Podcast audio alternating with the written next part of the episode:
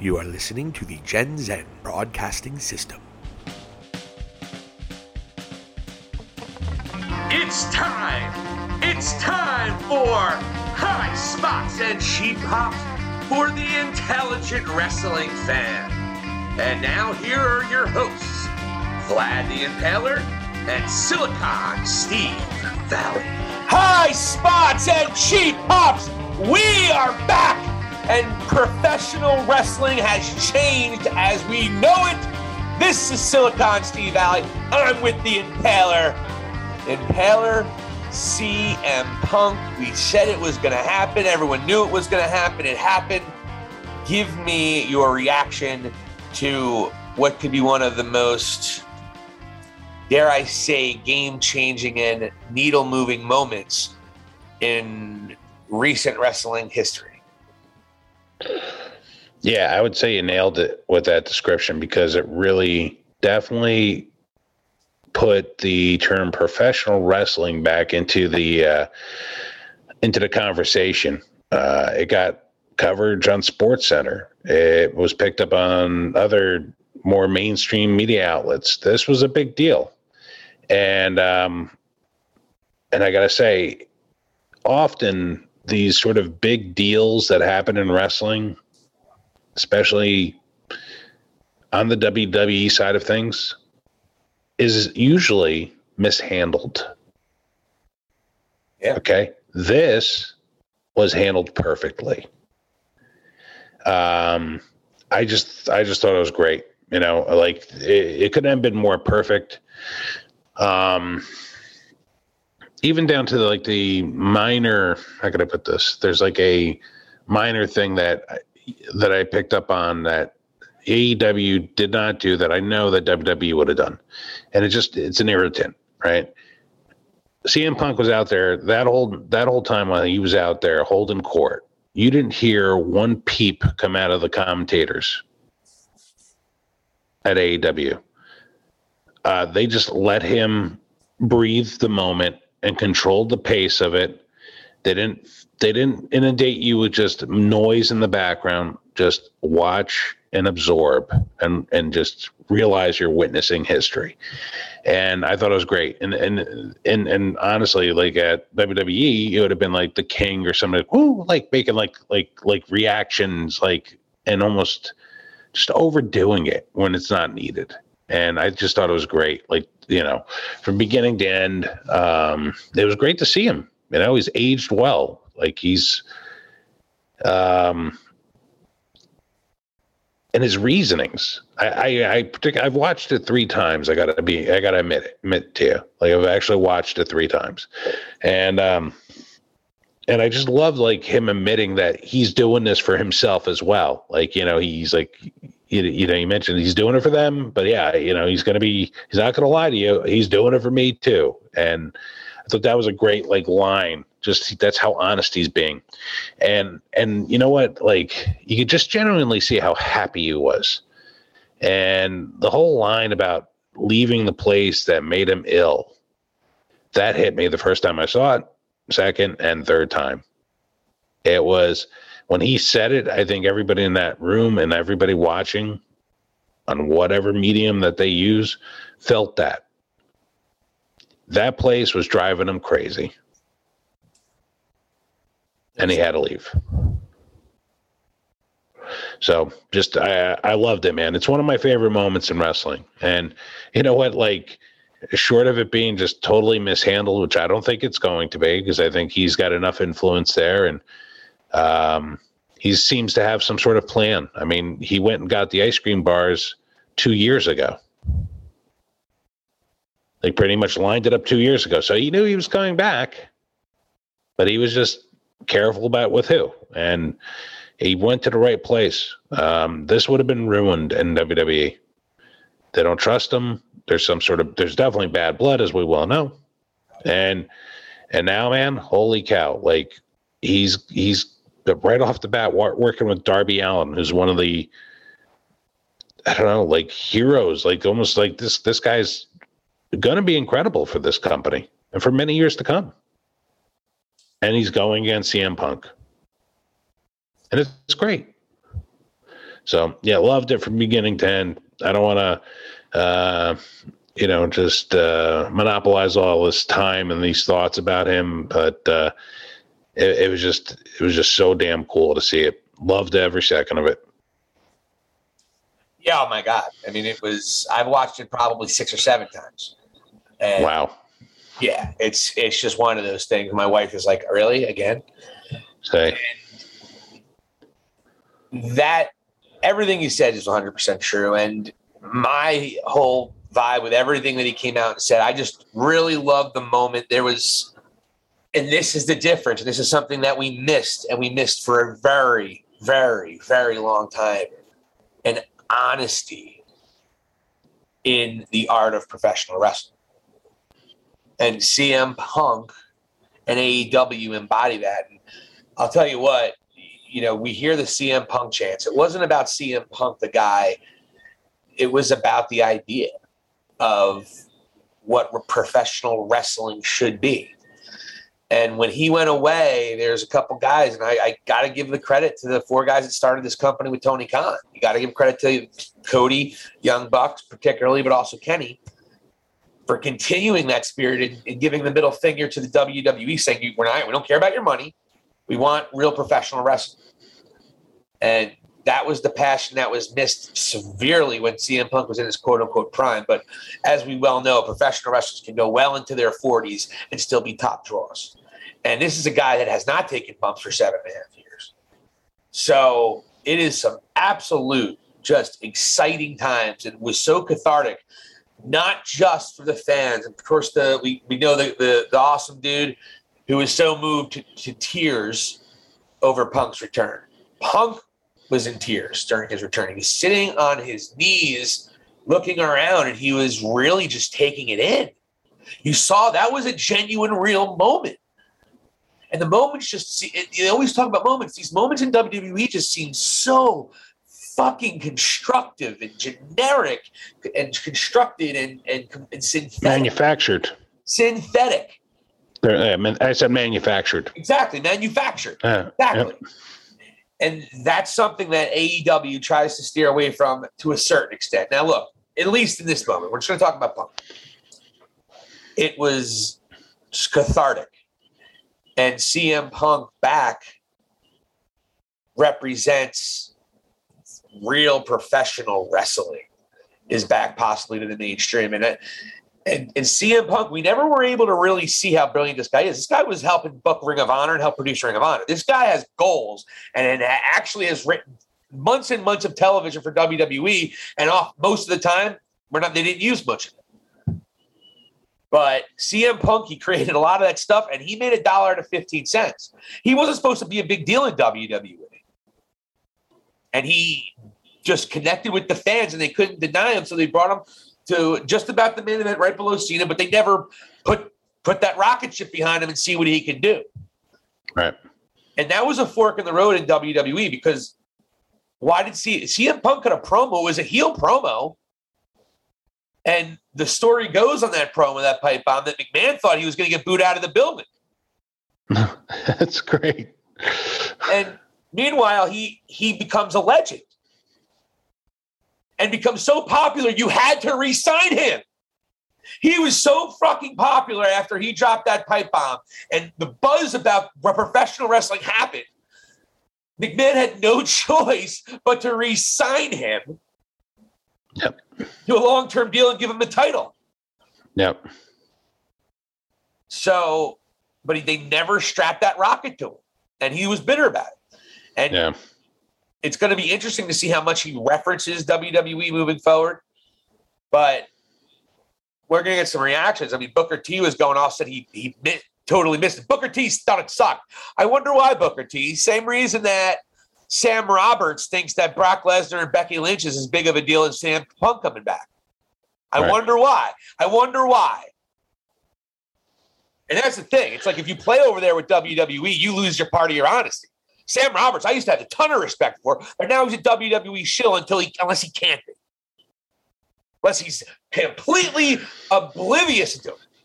So I think it's pretty awesome overall. That CM Punk had that moment, and it was perfect, like I said. And I think your boy Cornette said it best, just like we did. We wouldn't have booked it that way, but it was absolutely perfect, and it was better. And it's going to be slow burn after slow burn. There's so many things to do at CM Punk, and yeah, it was definitely the biggest moment in AEW history, and Yeah. arguably the biggest moment. Because one thing to start a wrestling company, but now that you have CM Punk, a lot of people are going to start paying attention. ESPN reported on it. I mean, it was a mainstream story. the, the the aspect I really love about his return is this, right? When he did the pipe bomb, do you remember what shirt he was wearing? Oh, I was wearing a Stone Cold shirt. Right, right. And as we all know, the golden era, the attitude era, was Stone Cold versus McMahon. Um, Stone Cold versus literally the authority. And CM Punk wears his shirt while he goes and does the most uh, revolutionary speech on WWE airwaves ever done. Will never be topped. He has this history with Vince specifically and with WWE and them firing him on his wedding day to AJ Lee, future endeavoring him on that day. And then he takes a hiatus and then he shows up here at AEW. And he can literally, and this is where I, getting back to my main point, could become actual like stone cold looking to take down WWE and Vince McMahon and trying to bring them almost to their knees creatively and probably financially in terms of viewership.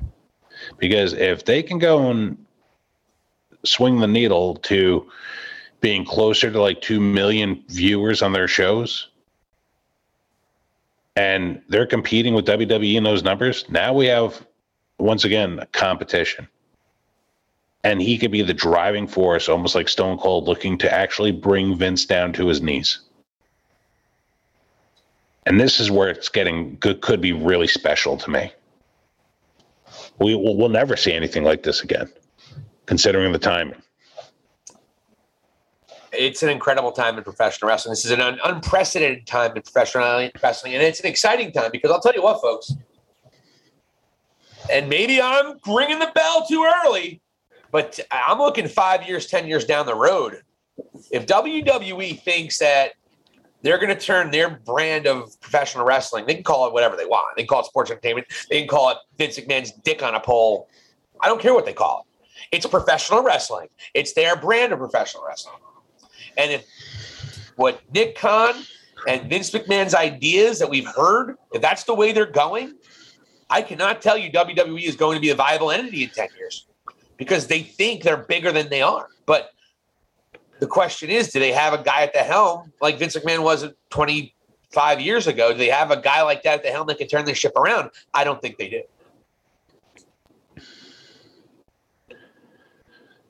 I'd say not only do they not have the guy at the helm, because if it goes from Vince to Nick Khan, and you know, you and I could maybe dissect it more in another time, but like to me, it's just the obvious thing is like you would you should prop up Triple H to become the creative soul of that show. of the product on anything on NXT, SmackDown, and or Raw. He should be Vince. Is what it should be at this point. It's my opinion. Um, but Not if you have somebody yours, like by Nick, the way, my friend, not just yours. A lot of people have been saying that for years. Right. Yeah. And it, it just, and, and I could be wrong, but I like what he's done in small samples would say in NXT, where it's like he made like there was a passion about it for a period of time. And it, it- even when you get past the creative part, when you look at the pieces that they have currently, they don't have a young crew to go and compete against AEW and what they have. They don't. And and you know what? I, I'll, I'll be honest with you. If I was Tony Khan, one of the things I would do, and I hate to say this because I know it's like considered like a nice guy and all this, but I'd look at that roster because they are going to be losing a lot of TV time on a lot of the people that were on that show for the first two years. And truthfully, I'd consider start looking at some of the roster and saying, okay, let me, all right, uh, Silicon Steve Valley, I'm going to throw a first name at you. Considering all the names that are coming here, would you keep um, um, Janela?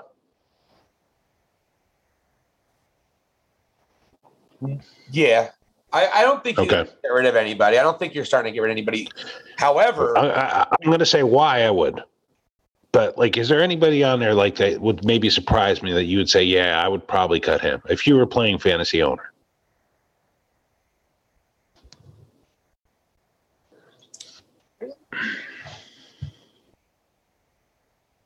everyone plays a role in this company that they're in. I mean, uh, you know, because a lot. Of, I'm not going to talk about the dark. You know, the guys that spend their their weeks and days on dark, um, that are not signed. By the way, a lot of those guys on dark AEW dark are not signed to a contract. For example, uh, Fuego del Sol. He wasn't signed to a contract, but he's been on AEW television a lot the last two years. Right. So I'm talking about strictly people who are signed. And, I'm, and the first one that comes to mind is Marco Stunt, but he plays a role. He plays a pretty Yeah, yeah. Okay. Yeah, like the Marco thing. What I'm going to say is, name a wrestler they would consider cutting that Vince would go and basically look to start putting money towards because that would be one of the first to come over from AEW, and he would misuse them and realize and not even realize like they're not going to do anything with them properly in WWE anyways. Like I would start floating this sort of stuff back his way, considering you basically just acquired Bray Wyatt, Adam Cole, Malachi Black, CM Punk, da- Daniel Bryan. There's got to be somebody on the roster where I would just go and confuse Vince because he might be like, "Oh, they came over there. This is uh, something we could use." Uh, Brian maybe add to. Who, who would it? Brian? Yeah, you know what? Brian Cage would be the perfect one. It he Vince would not be able to hold off of him, and then they would just misbook him as you could like. It would be like the Lex Express or something like that. You get a title shot, man. You get a title reign. I guarantee. Oh, oh, Brian Cage would become a champion, but like I- there's something like that. They would just fumble. And they would be like Brian Cage would be like he would be that guy. I don't know. He'd be the perfect one for Vince. He would Vince wouldn't miss a beat with it. Be almost like he left AEW to come and join WWE. Brian Cage hasn't gotten a huge opportunity yet. I know he's been an FTW champion, but the guy can cut a promo and he's a good wrestler and he's very athletic and he looks like a beast. And that that would be Vince's like dude. He would bring him in, and that would be like huge. For sure. So that's So- the guy. Yeah, absolutely. That, that, yeah, that, that would be a perfect one. And that's the sort of thing I, if I was Tony Khan, I would consider doing, man. Like, yeah, you know, Brian Cage is eh, like, he's just not, there's not a spot really for him. Ricky Starks is, is, is taking his spot, literally. And you need Yeah. another big baby, big old Yeah. baby face. I mean, what's Lance Archer? You know what I mean? There's too many. Yeah. But look, Yeah. they, could have But yeah. they book kind of like New Japan does. They, everyone has a role on their card.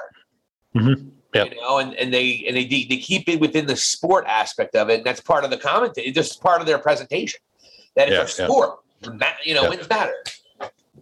So, yeah, but, but, yeah, I just yeah, we're just talking about the CM Punk thing and, and and you know the impact of it. But yeah, I was just hypothetically saying if I was in charge of AEW just to mess with Vince, I would start looking at my roster, be like, yeah, you know what, like this might be something to like sort of save some money, a, and b, mess with Vince, weaken him from the enti- inside there.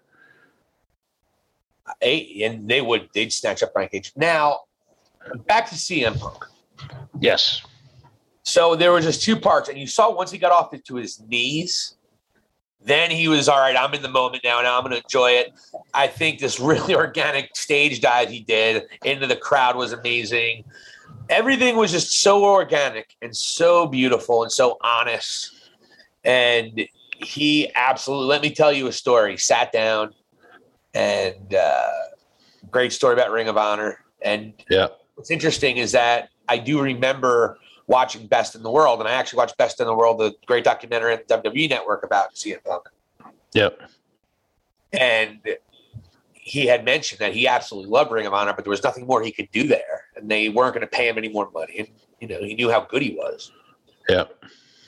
And then he, you know, and the story, even the beginnings of, of WWE were, were terrible. And that's how he become came the Paul Heyman guy. yep. It's Paul Heyman believed in him. And other guys that you know. So CM Punk is coming back with a vengeance, and you know he's going to be driven to hurt that other company. You hate to say it like that. And and it's part of it. It's definitely part of it, man. And like, and you know what? If they start faltering, or God forbid, like Vince tries to get ballsy and send somebody out there to cut a promo on Punk to go back and forth, Punk is going to have a field day with that, man. Oh my god! I don't, I don't think they would. I don't. Th- I don't think for a second that they would let. They they think that would be a good idea. I would hope not. I mean, I actually I wouldn't mind seeing it myself, but I mean, they don't even acknowledge AEW, so it's okay. You don't have to acknowledge them. I, by the way, this Friday night spot might be monstrous because if you're yeah, yeah, and you're already in wrestling mode, all you gotta do is flip the channel. I mean, that is top notch, and they're. yeah, I mean, it's good. Like I kind of like the Friday night wrestling night. yeah. Now that I'm old, I don't. I don't Yeah, yeah, yeah, tomorrow night is a wrestling night now. You know. yeah. And luckily, I come home late enough where I'll be able to fast forward through the 80% of SmackDown I usually do. And then I go right, right into AEW. Or I don't even watch SmackDown. I just go right into the AEW show and then I uh, watch SmackDown tomorrow the next morning. But I digress. Um, let's talk a little bit something now that you pointed out twice today, and, and a couple people have reported on it, but not widely known. The initials that have been written on the side of CM Punk's two different pairs of shoes that he's worn on his first two appearances, including the Rampage interview with Tony Schiavone last night on Wednesday. First one was AC. That was on. Atlantic City. Yes. Ah, That's silly. I don't know. I, I'm probably wrong about that. Yeah, but it seemed like to be a little bit of a hint there, Mister Valley. Well, we certainly think what we. Th- I mean, let's. We're going to go into that too, by the way, and we're going to. We're of course alluding to Mr. Adam Cole. Yes. He, Adam Cole is being reported, despite the fact he did do an appearance today for one of his toys. Uh, Which, by the way, folks, Adam Cole is going to be getting paid by WWE for the rest of his life on royalties for his stuff. So, if anyone's wondering why he's stooping his shit for WWE, that's why. Yeah. That's one of the big reasons he's doing that. Everyone was like, "Oh, maybe he's going to sign." No, no, no, no, no, no, no, no, no, no. no. Um, and we're going to get into that too with the whole NXT the way he lost. We have so much to talk about. Jeez. So he had AC on, which many people have referred possibly Adam Cole. I thought maybe it's And Cole Mendez, but maybe not. and he also makes. He also made a Britt Baker reference. You sure did. You sure made a, the- yeah. Yeah, yeah. Go ahead. Yeah, you do the line. You guys sure know how to make a fella feel like Britt Baker in Pittsburgh.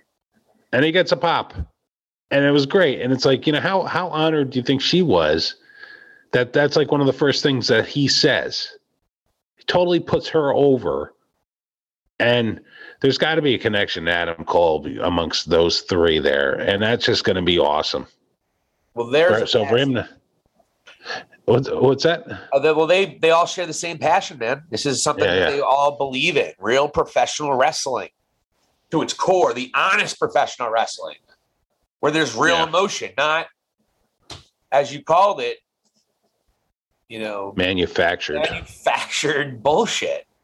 yep So yeah CM Punk comes back out on Rampage and and on that particular interview with Tony Schiavone, and that was the first time, to my knowledge, Tony Schiavone and CM Punk were ever shared a ring together.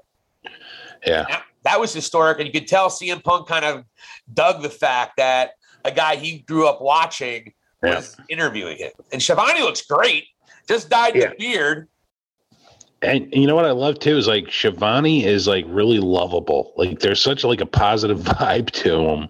And he's out there with Punk and they're both enjoying the moment and they're playing off of each other. It was great. Um, it was fantastic. I can't hear you talking. That promo was great. We're going to get into that shortly after we talk about BW, which were the two initials left on Friday, on a, last night, on Wednesday. Yes. Many people are speculating, is that Bray Wyatt? Now, could BW be anything else is my question. Because Bray Wyatt, why would he do Bray Wyatt unless there's a reason. But Punk might be having something. I started thinking about this. Maybe Punk is doing the death of people of who they were in WWE. Uh, to me, it could be something like he is putting them on there, and it's like he's telling Vince that he, this is where these guys are coming, and just watch what happens. He's gonna, they're gonna go acquire Adam Cole Cole's one of the best promos in the business, and puts on matches like Shawn Michaels in the same ballpark. Like, let's put it that way, all right. And then they're gonna go and hire also Bray Wyatt, Bray Wyatt, aka um, Wyndham Rotunda, who is one of the best minds out there for wrestling. And not only is he one of the best minds, he has such a unique look that it can't be replicated or manufactured.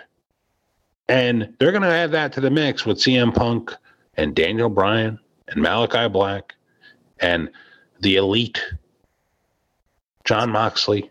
Like, roster is becoming ridiculous. they're going to have to add another show. well, at least another hour to Rampage. Rampage will probably get another hour. They might do 10, 10 to 12 moving forward once they get a little Yeah. more popular. TNT wants to see how it plays out because Friday night's a rough Mhm. night, but it, it really is incredible when you start thinking what this roster will look like in, within the next three months. It's incredible. Yeah. Um, but CM Punk, his second interview, focused more on the now, focused more on Darby Allin, and focused more on just again, still basking kind of in the CM Punk is back kind of vibe. Yep. And really liked his promo. Obviously, the highlight of the promo is when he asked the crowd if is CM Punk still the best in the world? And the crowd, they did a very similar chant, which I have never seen in AEW to my knowledge. Yeah. It might have happened once. I'm not sure though. The good old fashioned Daniel Bryan yes chant. All right. And a great line, which was totally on the cuff because he didn't know they were going to do that. That's some other guy's shtick. You might have to be a little bit more patient for that. Yeah, and then it was just great, like because you just felt the joy come into that arena, and and what, what I'm quickly realizing with CM Punk, not only is one of the most magnetic personalities in res- pro wrestling history, he's also one of the worst uh, at keeping secrets. Like everybody knew he was coming back. That was Um, intentional, though. He's been very right, right. Yeah, exactly. Yeah, exactly. Again, but you know, it's a leak, and then basically you have Those the Daniel Bryan's, by the way. Yeah, yeah, and then, then you, you like you also have the AC, the BW, and now you have like the uh the Daniel Bryan reference too. Which like we are going to be at Daniel Bryan's uh, Bryan Danielson's first appearance at AEW if the rumors are true. But that's a big stadium as well. yeah, So they book these stadiums saying we guarantee we're going to pack them. All right, let's Yeah. It's a great idea because it still builds the anticipation. Yet it doesn't because AEW they also sometimes keep really great se- secrets. They they they do exactly. It seems that AEW lets get out what they want to get out. yeah, and and Brodie Lee and CM Punk referenced that Brodie Lee's uh, illness previous prior to his death. That's one thing. No one knew anything about it. Let his wife yeah, deal with what needed to happen. CM Punk said that was one of the big moving parts for him for me. So there is that. Uh, it was great, man. It, it, it is exciting. It, it was akin to a, son, a guy coming up to a party and saying, "Hey, man, good news! My buddy's bringing more beer. Like we're getting another favorite indie guy coming And It's really an exciting, amazing time in AEW. And CM Punk now has once again, 10 years prior to the last time, has changed the world of professional wrestling. This, to quote Jon Moxley, this is probably a much bigger paradigm shift than even Jon Moxley could ever dream he could bring to the table. yeah, absolutely, man. So anyway, listen, Moxley thing coming over there gave them like a quick uh legitimacy uh with grabbing Dean Am- Ambrose to go and like cross on over to become Jon Moxley once again. Big deal. But yeah, like really nice deal for sure. And then you go and top it with CM Punk. And it's amazing. It's just like it couldn't be any better, man. And and what I what I love about it too is just he seems so damn happy. He did. Yeah. So it's like it's it's really a, it's it's a special time. It really is. And then we'll go to the we're going to go to my, I think, the second story of AEW this past week. Malachi Black main eventing last night against Brock Anderson. Cut a promo, which I loved early in the night. And he, they perfected his entrance this time around. And the mm-hmm. crowd is so freaking into this guy. Yep. Everything he does. Malachi Black, when you think when you think of people that are out of this, these six guys going back four or five months ago, CM Punk, Dan, Bryan Danielson, Bray Wyatt, Adam Cole,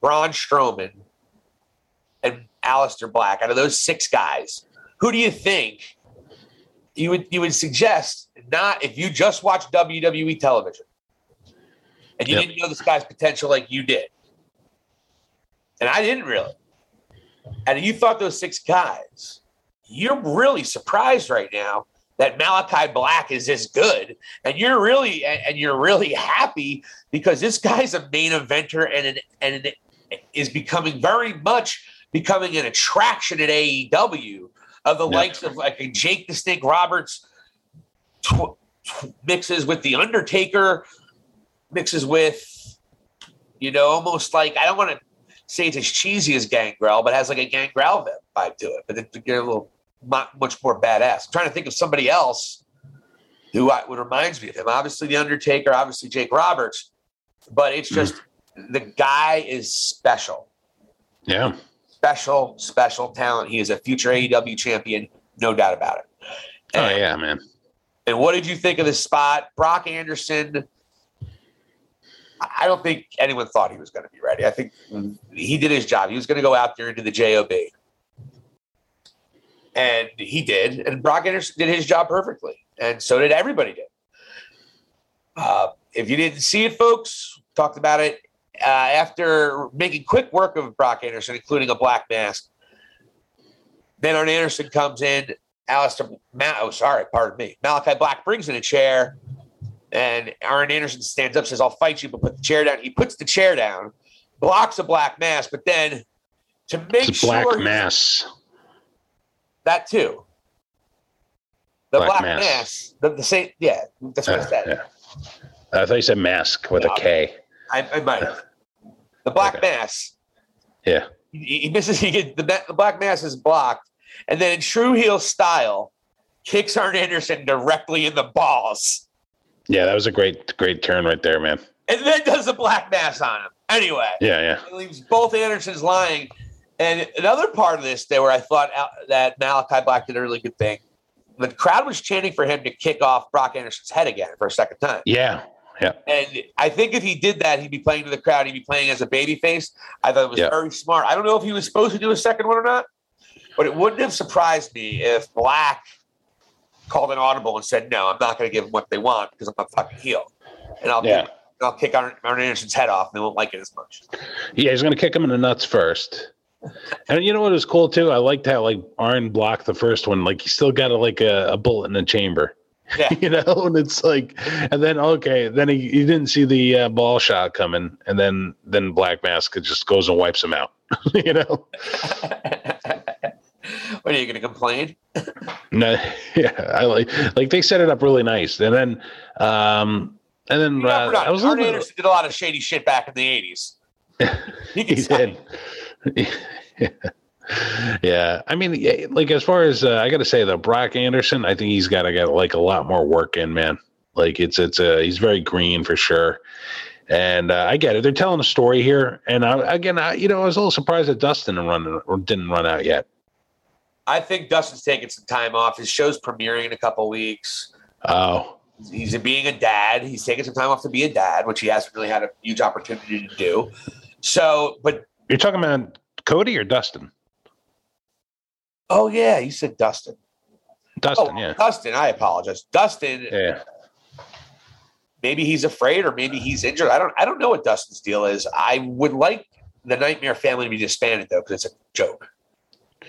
Yeah, but you know what? It's like it's sort of coming back to the old um that promo that Malachi did about the horse and all that, and it was like it was there was like almost like references to Dustin, and and then like I, I, who's the guy that ran out from the uh from the Nightmare family to go save them at the end? Shotty Lee Johnson. Shotty Lee, that's him. Uh, and I'm like, uh, you know, here we go, more fodder from for Malachi Black. Basically, he's just gonna kick this guy's head right off. He ran away. He was afraid of Big Matt, Big Big Shotty Lee. Yeah, I saw that. He was uh, trip, totally uh, shivering with fear. Um, yeah, I just I, I, I kind of want to stoke this up a little bit. I don't want to see another jobber from the family go in front of him again. I mean, I guess he's just going to kick the shit out of him too, and then uh, this is all leading to Dustin. He this he declared war on anyone even remotely, and he said it. And I, uh, what a promo he cut too early. He's like, Yeah, "This is what's going to happen," and he has this slight accent because he is from uh, Europe, Amsterdam. Amsterdam, which means he smoked a lot of pot and did a lot of mushrooms growing up. That's what that, everyone knows that.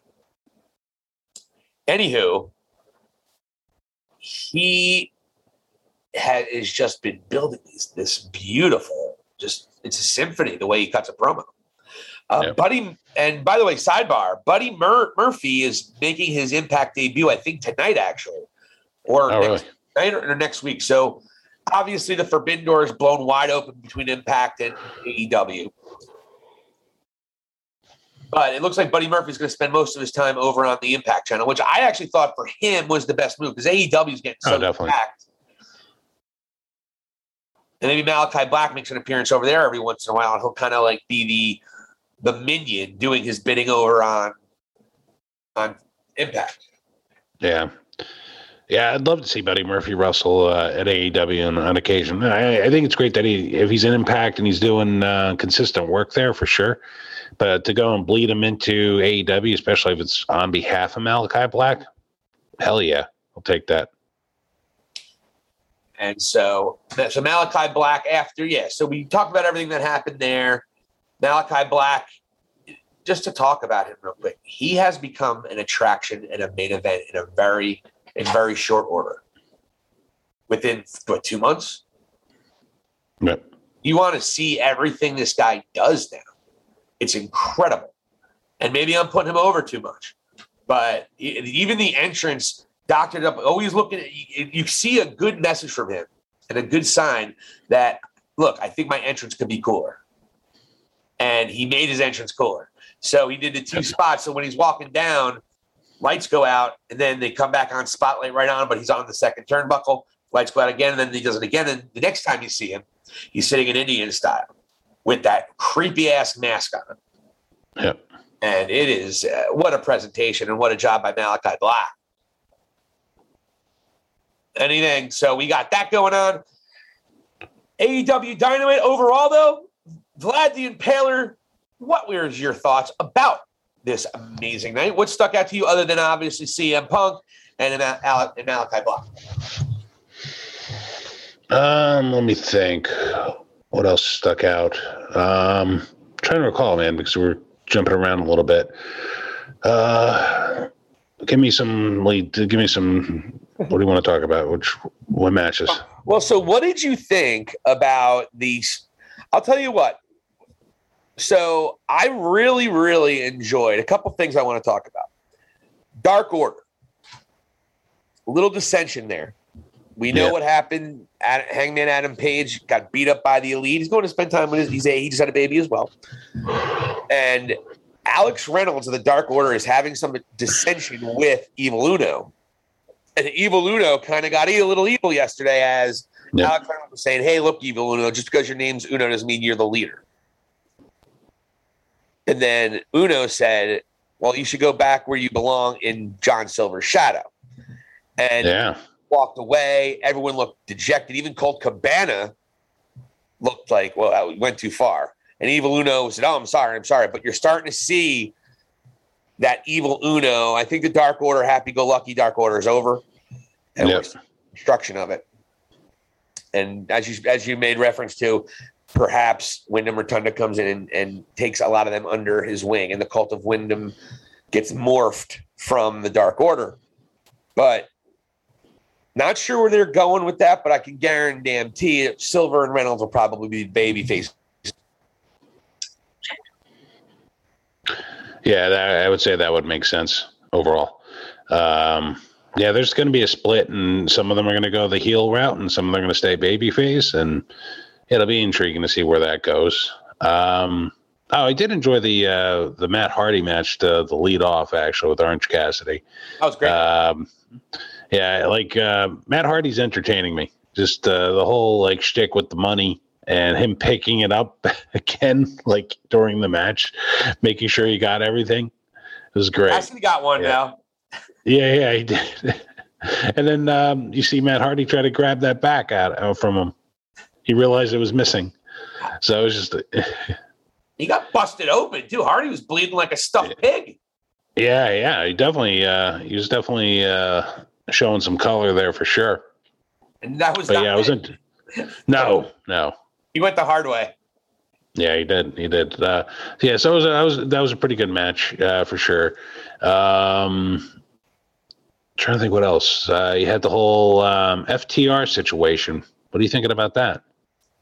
I love what their promos are doing. I love both these teams, and I'm really happy. And I know you we can get this this a little bit later because we definitely got to talk about MJF and Jericho, which we'll talk about next. Yeah. I like the side storylines of this inner circle pinnacle feud a lot more than the pinnacle. You know, Yeah. this Jericho feud with MJF. If you really think about what they have accomplished with it, it's actually pretty incredible. And I know you've been sour on it, but if you really think about everything that they've put into this story over the last two, you know, almost yeah, these last two years, really, it's pretty incredible. Um, so Pride and Power, Proud and Powerful, and FTR. I think whoever wins that quote unquote feud, I think they're the ones that are going to get the next shot at the Young Bucks. Yeah. I hope it's FTR. I mean, it should be. The only thing is, is who do you? I mean, FTR are real scumbags, so are, are the. They're almost two, both two equally horrible in terms Yeah. of right now. But it would be fun. Crowd would be into it. I tell you, I'm on Team FTR. Oh, definitely. I'd be on Team Pinnacle. Oh, absolutely, you can't not be. But that's what's kind of cool. You, you're getting kind So of you you would be a mark for you would be a mark for the Pinnacle versus the Elite then. MJF versus Kenny. no. I would the take Kenny Bucks- over MJF. I don't want Kenny to beat MJF, which I, by the way, a match I want to see tomorrow. Yeah. But I would take. I want Kenny to win.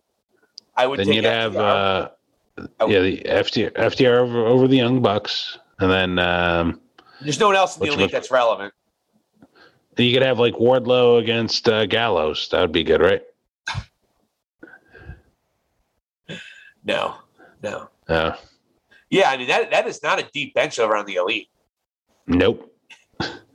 they're, fi- they're, they're, they're he, Kenny Omega is surrounded by jokers. That's all. People Oh, trying God, to be. No, it's the it's the three, the elite, the actual elite. Then they got the two Stooges. Then they got the two. The be, I guess the best case scenario. I guess the best thing to call them the, the two sidekicks, the sidekick tag team. I don't listen. You have two guys that you know. One's last name is Anderson, and the other one is uh, built like a monster. And like one of them is spending time doing a uh, sour face sort of impersonation. And I mean, could you imagine Ric Flair like hanging out with these guys when he was world champ? Ah, sour sour boy is the worst. Seriously, like he's the worst. What was there? There's nothing entertaining about. It. He's just so sour. He's just. But it's not his fault though. That was Gallows' fault last week. He pissed in his drink. Yeah, yeah. So it just, I mean, it's just hilarity, and this is where like I feel like they those guys take Kenny Omega down a few pegs. Well, I'll tell you what. I just well, they're having a blast. They don't give a shit.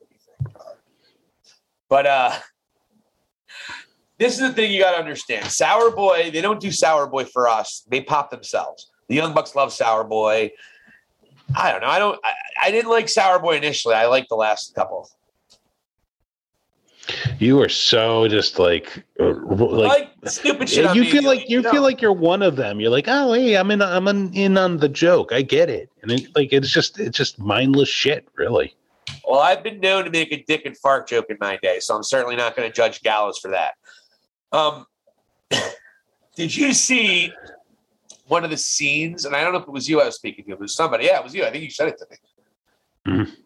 And if you didn't see it, folks, it's on one of their pay per views, the worst pay per view ever. Two, I think it was. And there was a strap on dildo or a dildo with a suction cup on a bench of sorts, and Doc Gallows was trying to stick Anderson's mouth in it. And it was just the weirdest spot I ever saw in professional wrestling. I did not see the context of it though. Maybe it had it might not have had any psychology, and I know how wrestling fans hate that. Yeah. So yeah, not a deep bench for the elite whatsoever, but I don't want to spend too much time killing Gallows. That's not what people want to hear. MJF and Chris Jericho. And let's talk about what we saw. Jericho comes out. And something that I think we both spoke about, and we actually both even, I think I know I did, and I think you did as well, predicted that Jericho might take the retirement match against MJF, and it looks like that's what's going to be shaking, shaping up. It's exactly what's going to be shaping up. Jericho comes out and says, "I'm Chris Jericho, and that's why I have to do these things. That's why I have to care so much." And MJF comes out and cuts a perfect promo for what he needed to do. Yeah, he did. Perfect, and he's always perfect. Has that guy ever cut nothing more than a nine or a ten promo? Yeah. No, he's great. He doesn't mix well with the pores, though. So Jericho, what are your thoughts on this segment overall? I thought it was a pretty good segment. I mean, yeah, I'm just getting tired of it. I'd like like to see them go their separate ways, but I get it. This is the crescendo, if you will. So, uh, you know, this is putting a bow on it. And uh, personally, I think Jericho is going to win this thing. Um, I don't think he's just going to be you know, corralled into just being an announcer. And you know what? On, on Dyn- uh, Dynamite, what do you think about the announcing crew? I forgot to ask you about this. Oh, I mean, tolerating JR is something, but other than that, I love. Him. I think I absolutely. But it's well, it's usually it's Taz, Excalibur, Jericho, and Mark Henry. Oh, you're talking about Rampage. Hey, I'm sorry. I'm sorry. Rampage. Rampage. Yeah, yeah, correct. Yes. Was it Taz? I thought it was Mark Henry, Tony Schiavone. No. Schiavone was on it last week. On Rampage. No, maybe he was. No, it was Taz. You're right. Yeah, it's Taz. He's been there both shows. Because he dropped the ice cream on himself. Yes, yeah, yeah. He ate it like uh, he got right, right in there. He had no sort of humility. I appreciated that. Yes. So yeah, you have. That's a lot. I don't know about that. You know me. I don't like too many cooks in the kitchen. I actually would usually prefer a two man booth. Completely yeah. honest with you. Uh, but they're doing the, the three man booth in such a way where it's not obnoxious. So you know, WWE made the three man booth a cliche and a bad one at that. Okay, we have to have the heel here, and then we yeah. have to have the baby face here, and then we have to have the play by play guy kind of side with the baby face most of the time it's just the same formula, and then you can hear Vince McMahon's stupid fucking words pouring it out of their mouth, and it's just obnoxious. Yep. So this one has four. I'm like, what do you think of Mark Henry on the on the crew? Not your fan? Not a fan of it? Okay. Not so far. Now, uh, so far, I don't. I mean, I don't care enough about it to even bitch about it. But no, I don't. I, I don't like Mark Henry as a commentator so, so far. And I and I and I thought Jericho was a little bit too high energy. And I don't like Jericho as much either, to be honest with you. I think Jericho is over. Uh, he's a he's already a caricature of himself. Yeah. And I don't know how great he's really going to be at it now moving forward. I really don't. Initially, I thought I, I was. Initially, yeah, I thought it'd be like a glove, but you're yeah, right. Yeah. He's always and, and and he's stuttering because he's trying to say something outlandish or something cliche or something, and he just doesn't get it right away, and he stutters a lot. Yep and he misspeaks often. And if I'm going to yeah. hold JR accountable at his age, I got to hold Jericho accountable at his age. You know what I mean? Yeah. It might be the trauma that he had when he fell off that cage during War Games. I mean, his family was scared for a good two set, probably a good second. Oh, oh, he's fine. Cool.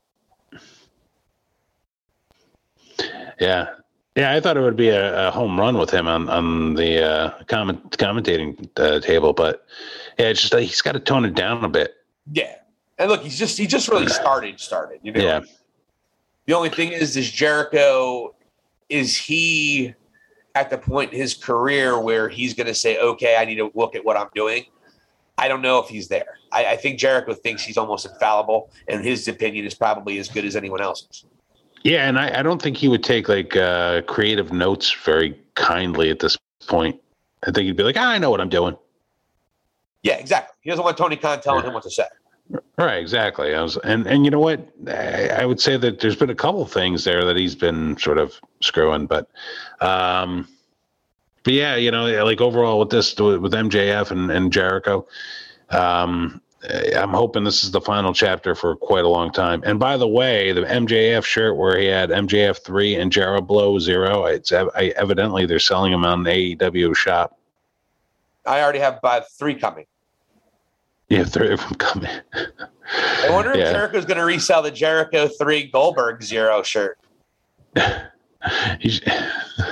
That was intentional, by the way. Knowing MJF and the student yeah. he is, that was 100% intentional. Yeah. he's good. He's good like that for sure. My udders are getting sore. I love that line. yeah. so great. So funny. So we had that. Then we had the elite cutting a promo, Don Callis, Kenny Omega, my two favorite stooges ever, Nakazawa and Brandon Cutler. And they start cutting a promo on Christian Cage, bringing up some old bad blood. They're trying to conjure up between Don, just to, I guess to bring up a little bit more bad blood here. Don Callis firing him after his first television appearance back 27 years ago and kind of bringing it up. Christian Cage, they've done a great job booking him. I mean, he was almost booed out of the building when he was toe to toe with Jungle Boy in that uh, that battle royal, and they turned him yeah. in where he's actually a believable babyface. He's getting big pops. So yeah. They turned, they booked him. Talk about booking somebody right. I mean, we were shitting on Christian Cage. I was laughing at the fact he would be in the main event at All Out. Now he has no chance in hell to win that match, but yeah it's more entertaining. It's more viable. Yep. So, what did you think? How did you like the "You think you know me" line from Kenny Omega? Yeah, it's pretty funny. Yeah, it was a good, uh, a good reference there for sure. You think you know me? You think you know me? Kenny Omega does stuff like that all the time, and if you're not looking for it, you might miss it.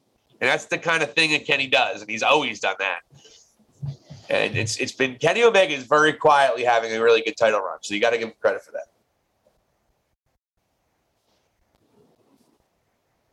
No, I don't. All right. I'm just you kidding, man.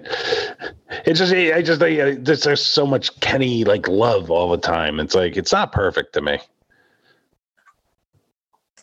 Well, that's because you listen uh, to Jim Cornette. He's poisoned your mind with toxicity. Mm, I, I, actually appreciate Brian Last's uh, uh, opinion on him even more so because I know Cornette's totally skewed.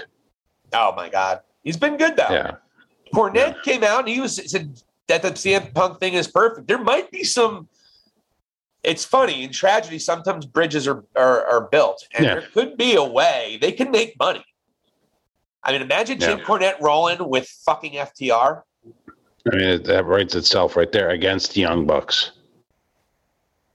I mean, yeah, and I like the and I like the Dan Lambert thing because it's actually taking pieces of what Cornette has said and like critiqued them and has been overly critical. I'll even say, and they're using Dan Lambert on the show almost like being that mouthpiece and saying very similar things. And I love that aspect of AEW and and that character, and it makes me like. uh uh, Scorpio Sky even more, and Ethan Page now being associated with him it's amazing. This guy is money on the mic. He's just he's yeah. I didn't know anything about him until I guess he's a big UFC guy. Um, he's a natural. It's very similar to McAfee. They both of these yes. guys came over to the world of professional wrestling and they just get it right away. They know what to say. They know what McAfee. God bless him. He's been brilliant lately, even though yeah. he didn't have the best weekend last weekend, but we'll give him a pass.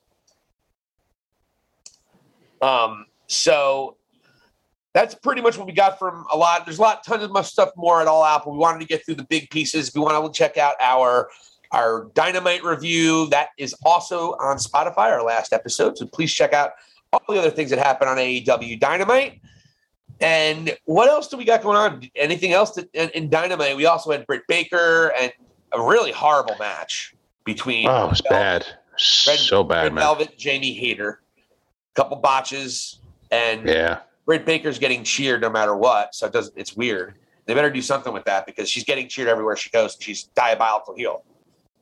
Yeah, it's, it's a strange, uh, it's a strange dynamic going on here, and it's like he, she is so trying to be a heel, and then the fans are like, she could go and just hit somebody over the face, like across the face with a chair, like even just unaccosted, and and they'll, they'll pop for her. Like she could do whatever at this point. It's almost like Um, a Stone Cold thing when he started getting popular by accident. Yeah, yeah, it's it's it's a bit similar at this point. Um, Becky Lynch Yeah. a couple years ago before they ruined it. in some ways, yeah. I'll tell you what, Similar. Britt Baker's So- my favorite uh, women's wrestler right now, and she's been for a while now. Actually, Hmm. Mine is Kris Statlander. well, the, the division is ultimately as soon as she took that title, the belt got bigger, and just the division seemed more legitimate than some Japanese girl I barely knew. You know what I mean? Yeah. Oh yeah, I don't know what her deal is. Why does she dress like that? I don't know. What's she dressing like a, a doll you'd find in an antique store? Oh no, that's the uh, that's not that's not Hikaru Shida. Oh, you were speaking Uh. about Miho Rio. yeah, the first champion that they ever had. I don't know what was going on with that. I think she might have known somebody in a high place. We'll probably have to ask Kenny Omega about that that decision. She wrestled him to a draw when she was four. I know, I know. Well, it's another it's another way he elevated professional wrestling. You know, Kenny's talked about that because that's obviously one of the biggest critiques of his career is that he's done those ridiculous matches, those gimmick matches. He's wrestled nobody. He's wrestled a blow up doll. He's wrestled a child. He's wrestled three dogs and, and an Indian with curry. Make sure people know I'm not racist. Oh, It was Jinder Mahal. Only, Kali. only two star match Jinder Mahal ever had. And you know, and Meltzer's very liberal with those stars when Omega's involved too. So must have been a hell of a match. He gave Kenny Kenny Omega took a shit earlier in the day, and Dave Meltzer gave it a seven star shit. It's amazing. He's like, that is one of the nicest BMs I've ever seen in my life. I tell you what, when you talk about movements, it's just, it just really Kenny Omega just gets it, man. You know, I mean, he really gets it. Uh, by the way, don't. Meltzer's crowd's going to come after me. Look out! Watch out, they're gonna come. They got pitchforks in hand. He retweeted me and disagreed with me, and I might as well have told his mother to suck an egg because the Meltzer crew came after me with reckless abandon. All you got to do is read the Observer. Just read the Observer. It was almost like it was like a cult. It was like, Yeah. no, you don't it. get it. If you don't read the Observer, you can't know Dave is right. Who wrote? Who wrote Uh, the yeah. Observer? Who wrote that in the Observer? Dave. That's how he knows. You must It's a good- join us and read the Observer. Join kind- us. One of us. One of us. Mabel was the third man in NWO. One of us. yeah, man. So you're right. But anywho. So Britt Baker, yeah, but they're gonna have to do something with that. They'll probably make her a tweener after the Statlander thing, and they'll probably have her a feud. Now they were a little weird because she did have a match with against Nyla Rose, if we remember, and she's a full blown heel. So I think that's part of Yeah. it. So maybe she is kind of a tweener right now. I think She's I- a I- tweener, yeah. yeah, so she's a tweener right now, but the problem is she has a very similar problem that Roman has over on SmackDown. She doesn't have a top baby face to feud with right now. Statlander's not it. Who else is there? Oh, there's one on the horizon, I'd say. Ruby Soho? Bingo. They're gonna go and she's definitely gonna be the face, and she will go and challenge her. And I hope Rick, yeah, I hope Britt Baker destroys her. She's not in she's not on Britt Baker's league. At least she hasn't No, she's not. She's not anywhere near. and they're and they've shown they're not just gonna give WWE people a push if they're not they don't have something good for them. No, You no. not only have to ha- be liked, you have to really be able to be part of a story that can sink someone's teeth in, that people can sink their Yeah. teeth into. Statlander, I'm not sure what she's doing. She's an alien, but she's banging Orange Cassidy. I don't know. Is that even possible? Is that weird? Interplanetary annoyed? lovemaking. Yeah, I mean, does he get annoyed with all the boops? But I do like Statlander. I think it's going to be a great match. I don't love the build to it though, but that's all right. Don't Yeah. need to love the build to it. So that's all I have right now for AEW this week. We also have Rampage. What do you think of the first episode of Rampage? Obviously, CM Punk was great. Did want to talk about Darby Allin and Sting, his relationship with Moxley and Kingston. I think they're setting up for a feud where Mox and Kingston turn on the face painted brothers of Mystique. Is that that fits on a T-shirt? Brothers of Mystique? Yeah. The face painted brothers of Mystique. Uh, we'll just they'll just be the brothers of Mystique. I like that. B O M. They're the B O M. They're the bomb. Yeah. For sure. Pretty good. For sure. Get So- get with Cole get with Colt Cabana and Pro Wrestling Tees and get that on there immediately. So what else we got in the roller before we get to WWE? We have Adam Cole's last day under contract is tomorrow. I guess it would be today since we're recording this at 1.30 in the morning. Yeah. Uh, yeah, man. Adam Cole, baby, to AEW is what the uh, all signs are pointing towards. That'll be awesome. Um, yeah, but and besides that, it just it's a good time to be a wrestling fan. This was an important week for sure, considering what happened in AEW, CM Punk, what's on the horizon with them for sure. And then we'll be talking about WWE shortly here too. And their generic manufactured push to sort of compete with what's going on is my two cents to lead into what we're about to discuss. Ooh. By the way, I do want to give a shout out to Miro's hot wife and his vengeful god. You can't forget that. It's so fun. I just want to say that before we go. That was a great segue, but I fucked it up. Uh, I did want to say I love the shtick with Miro. Like he's a real soulful, religious man, but always talks about his hot wife. Yes. It's his diet. Yeah. and, and they're booking him great too. Oh my god, he, yeah. But anyway, as you alluded to beautifully, parlayed to WWE SummerSlam, and we're also going to talk about a one specific match in NXT, and I also want to talk about the reaction Karrion Kross got after his match at Takeover, and see what your reaction is to their reaction. Yep. Uh, but first, we'll get up, talk about the elephant in the room, the two big comebacks. But we'll start with John Cena and Roman Reigns and the big comeback of Brock Lesnar after the fact, after the match. This match, what did you did you did you were you able to get to see this match, or you didn't see SummerSlam at all, right? Nope. Didn't see it. All right, so this is what haven't- happened. So this is what happened. Vlad the Impaler is going to get the story of the Cena Roman Reigns match firsthand from the Silicon One Steve Valley right now. Do you feel the magic running through your brains right now? I feel like Merlin, man. So Cena came out, you know, six foot three, 250 something pounds, Chiseled. chiseled, looking like a BMFer. He came out trying to get roll ups and small packages for the first couple minutes of the match. One, Oh, I almost got you. Ooh. And finally, Roman, he, he got, and he almost got him two, and it was like a two and a half, but it wasn't even a legit two and a half. And then she was like, oh, it's two. He's, and Roman just looked at him like, a two count in a wrestling match? What the fuck? Like, what is that? Those- That's that even a big deal. It happens all the time. It makes it made no sense. Like Roman was like, why is he?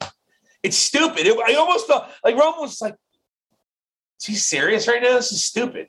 Like he had the look on his face, like, why is he making a big deal that he just counted my shoulders too? That's not that's not how that works. Right. Jesus Christ.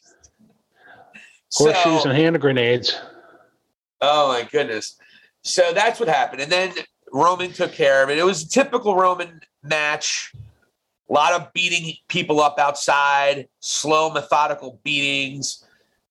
It was they were trying to do a squash match. In fact, Michael Cole used said this catchphrase he does anytime there's like almost similar squash match, a la Brock Lesnar, Cena back in 2014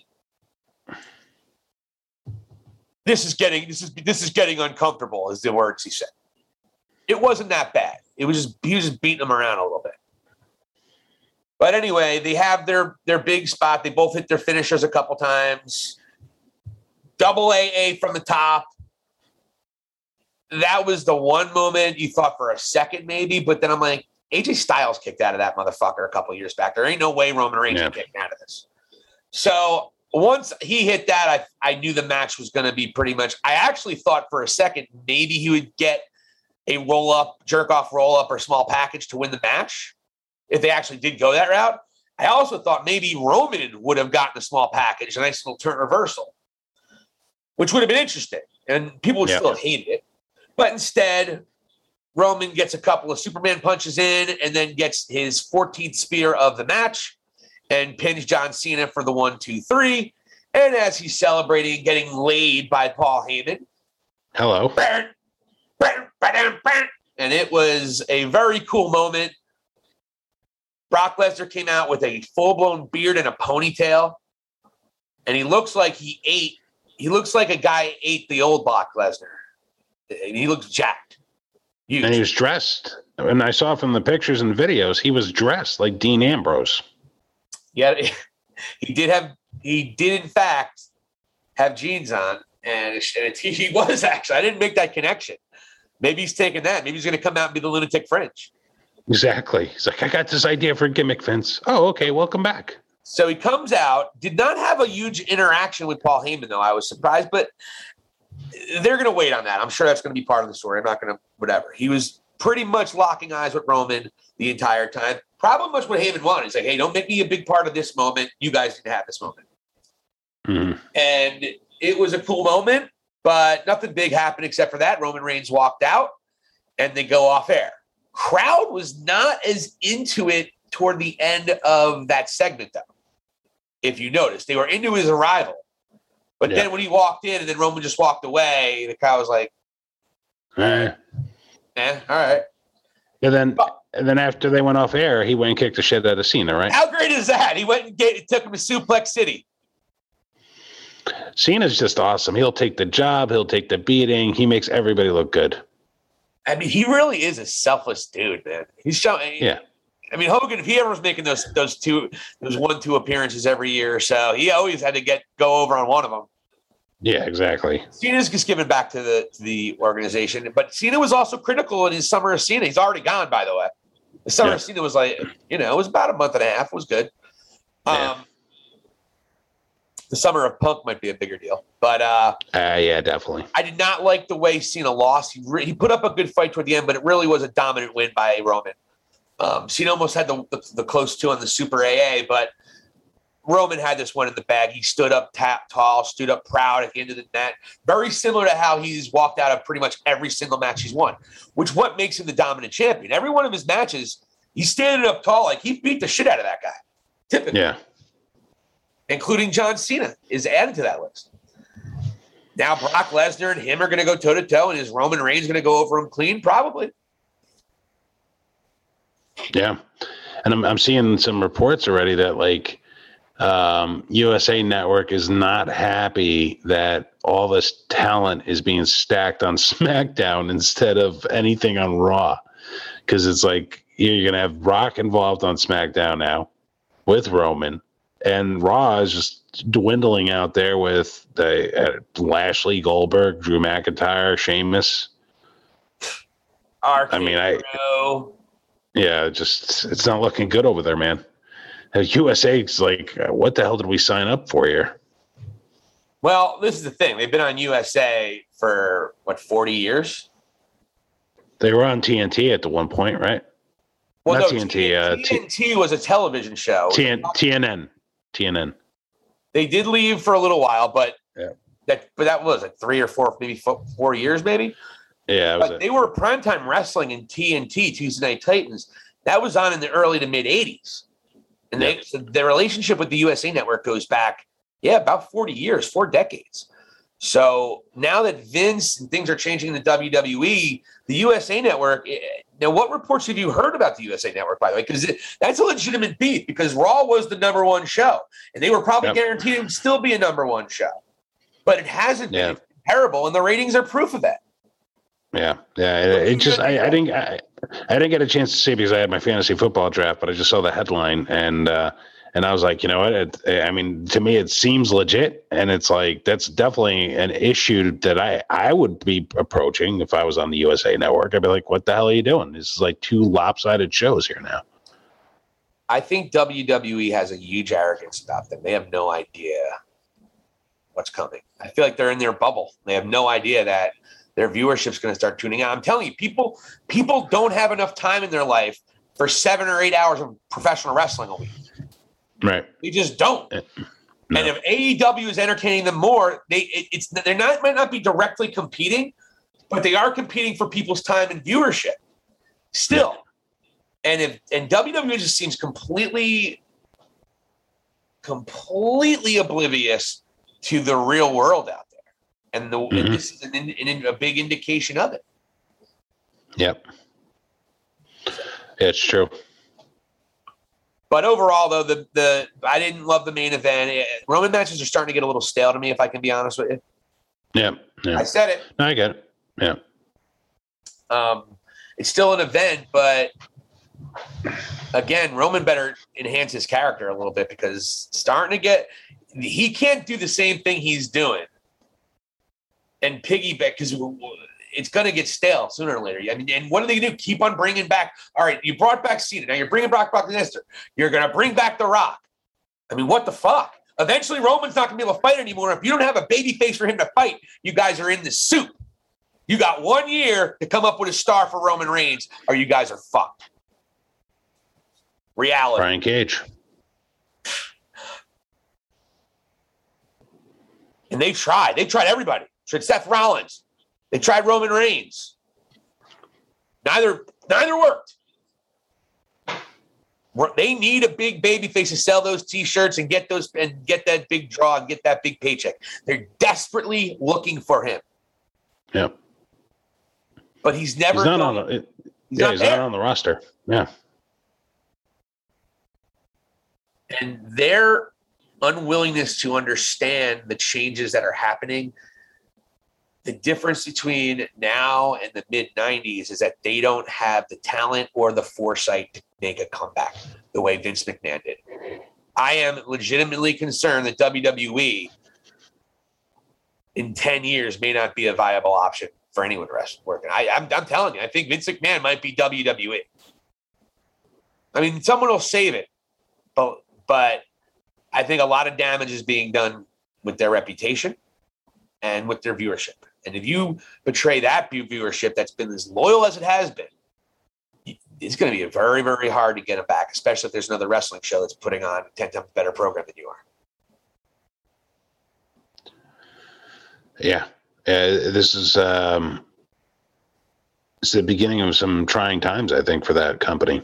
So they haven't been put in this position since WCW was on air, and that's the thing. And it's it's there's a lot of ironies going on here with the same channel being involved, and uh, you know, just even the name Rhodes being in the background.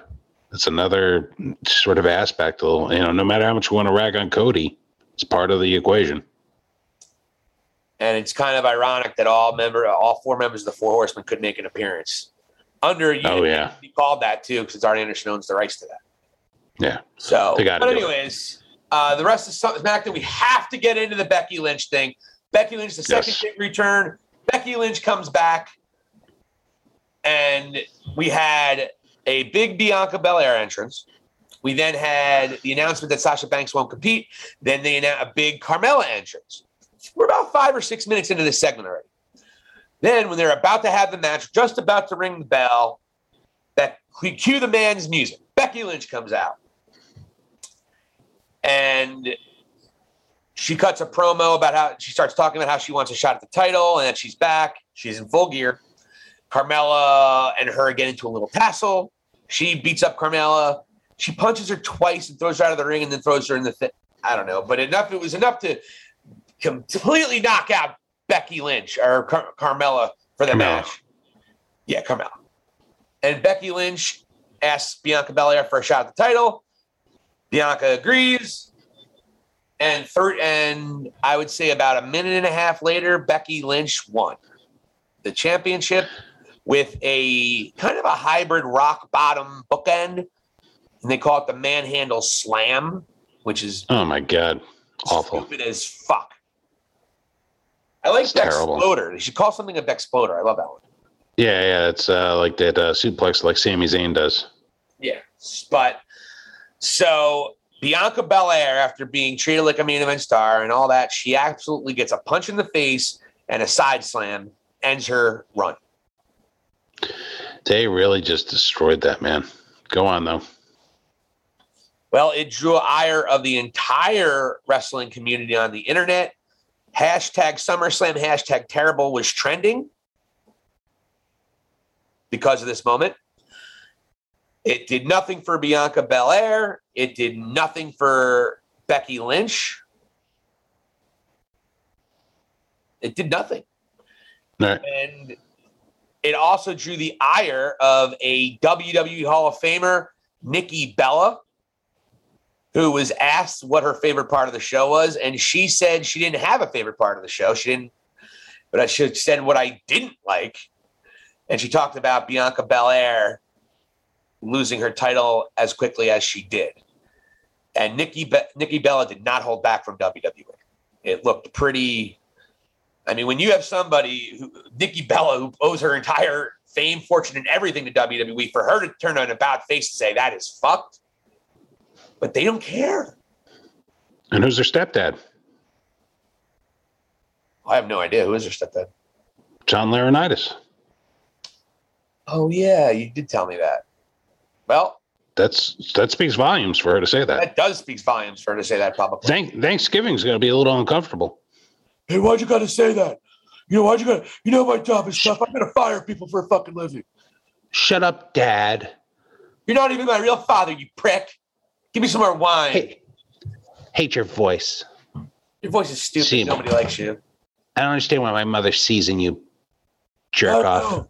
Me neither. Me neither, kid. Funk man. And it's appropriate that John Laurinaitis is back in the company because I just remember him being part of the company when I just thought it was so bad. Yeah, and I then thought Punk he was make so bad, and I was like, Baron Corbin's Yeah. back living the high life. By the way, I saw that.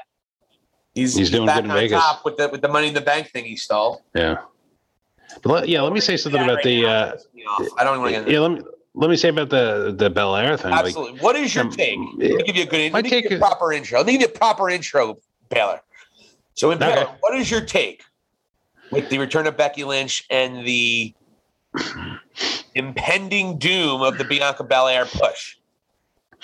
you know what, man? It, it's really for them to go and build Bianca Belair up since or prior to um, WrestleMania and have her get like basically squashed by returning Becky Lynch. It basically destroyed everything you built with her. And for her to not even just go toe to toe and have a decent match, just ridiculous, to be quite honest with you. And um, it's Well, really rem- Before you go there, really yeah. before you, before I want to interrupt you, but I wanted to bring a point why I brought up all, the, the amount of time that the entrances took. Because go ahead, how long was the match? Huh. Yeah, a minute and a half, and it, you said it took about six minutes for all the entrances, and and to me, this is very like reminiscent of uh, Brock Lesnar and Kofi. The match Vince itself like- was actually no. The match itself was only twenty seven seconds, but I'm saying a minute and a half okay, after that happened. yeah, yeah, I got you. So yeah, but still, it's a, it's a complete squash. It's as if Bianca Belair doesn't belong in a ring, and oh, she was caught off guard by returning Becky Lynch, and she forgot how to wrestle. That's how talented she is. That she was able to win at WrestleMania against Sasha Banks, and all of a sudden, a Becky Lynch with her fire red hair came back, and this poor girl forgot how to wrestle. Just ridiculous, man. Like, yeah, like it's it's it's really just a shot into the the balls of the entire universe, and it's just like Vince like, all right, we're gonna put the belt on Becky Lynch. She's returning. She's coming back. Is she gonna go on SmackDown? She's white hot. Damn it, she's white. The crowd loved it. Remember? We weren't even going to put her in the main event of WrestleMania, and she worked her way in. Magic. And she hasn't been the same ever since, homie. And she fucked that up too, Vince. Just saying it. Yeah, man. It's just you know it's disappointing as seeing how they handled it, and it's and and you know what? Again, it, it, like what what was the reasoning to have Bianca Belair be quote unquote developed at NXT to learn the, the WWE way, to go and have a WrestleMania moment, be put to the moon where she's beating Sasha Banks and becoming women's champion for SmackDown, and then oh because there's a big star returning, everything that you've learned and gained so far, we're just going to go and just sweep it under that rug and forget about it. It's bullshit. That's all I can say about it. Yeah, like, like you know, there's nobody in that room to go say to Vince, "Hey, Vince, you just went and turned back the clock in a negative way, and are destroying." Like, hey, on the dude side, on the guy side of wrestling here, we have no faces. Nobody's developed any in the last, say, five to ten years, um, and we have to depend on part timers coming back to make this even interesting. Yeah you're going to do the same thing with women's wrestling. Like, why would you go and destroy both sides of, you know, your company here? It's just sad. I don't understand, like how, you know, it's just Pritchard being a, a yes man and Johnny Ace being a yes man, and eh, like there's no dissent. And to well, consider something, is, and they're squashed out. That's the problem. Yeah. That's why. Yeah, Heyman, I mean, that's why Heyman didn't last on Raw. Yeah, he had one night of control, I believe he said. And there was like one good episode in that entire run, so maybe right, right, and you could, we could probably pinpoint it because we, we were actually wondering why it was so bad. Like it wasn't very good for Paul Heyman. Yeah, but uh, yeah. well, you, you bring yeah, up a point, and obviously people are bringing up the fact that Vince is always been rumored to not being super warm and fuzzy with the black wrestlers in terms of giving them pushes. I mean, how long did it take for him to have a black champion? Let's be honest. Mm-hmm. Was The Rock? Uh, it was. It was right. Rock in 1998 was the first black world champion that WWE ever had. Yeah, it wasn't like Ernie Ladd or anything, right? No, Ernie Ladd was, I believe, an intercontinental champion, but never world champion. Okay, okay, all right. No, he. Oh, come on. No. You're lucky you got Rocky Johnson and, and Tony Atlas getting the World Tag Team titles back then. They were the first black champion ever in WWE, by the way. Wow. Now that was the 70s, whatever. We'll give him a pass. But the, no one's going to tell me that, that, that Vince McMahon. I mean, just hey, look, look at Kofi Kingston. How was his great? It's almost an exact identical story. Yeah. Exact same story. Great guy, yeah. busted his ass, and it even worse with Kofi because he's been there a lot longer than Bianca. Over with the crowd. So over with the crowd, and then he squashed him. Like you couldn't have him have a good match with Lesnar. Like, yeah. why do they have to be squash matches? Unentertaining right. squash matches. Oh, it's just so stupid. So yep. fucking stupid. It's frustrating. Uh, your boy, not Karrion Kross, the other guy. My boy. This for the for probably the best match of the night, I would assume. Damian Priest. Damian Priest. That was probably my favorite match of the night overall, to be honest with you, in terms of the story that they told. Yeah, evidently Vince is high on Damian Priest. Great. Cool. He's all right. He's is he an archer? What's, what's with the bow? What's with the bow with that guy? He's the Archer of Infamy. Oh, is that what his thing is? Yeah. I haven't heard. I thought he was Bad Bunny's roadie. Uh, he was that as well. It's quite that, diverse. That was his shtick. He was kind of like Test. He just got this, this big dude from the road. That was his uh, original thing. He was what a, a roadie for what Motley Crue or something. Security guy for Motley Crue. That's it. Yeah. That is a great. And who would have thought Test to be the one dead out of all those guys? Yeah, Motley Crue's still ticking. I think they're Vince, going back on Vince tour, Neil, Vince Neil looks like shit, but it's okay. He's fat as fuck. Yeah, have you seen like any uh, these videos of him like where he, I guess he's just doing like Vince Neil concerts, and it's like he could barely get through the songs, and then they are uh, closed captioning with what it's the words it sounds like that he's saying during the show. Oh my god. It's pretty funny, man. I don't-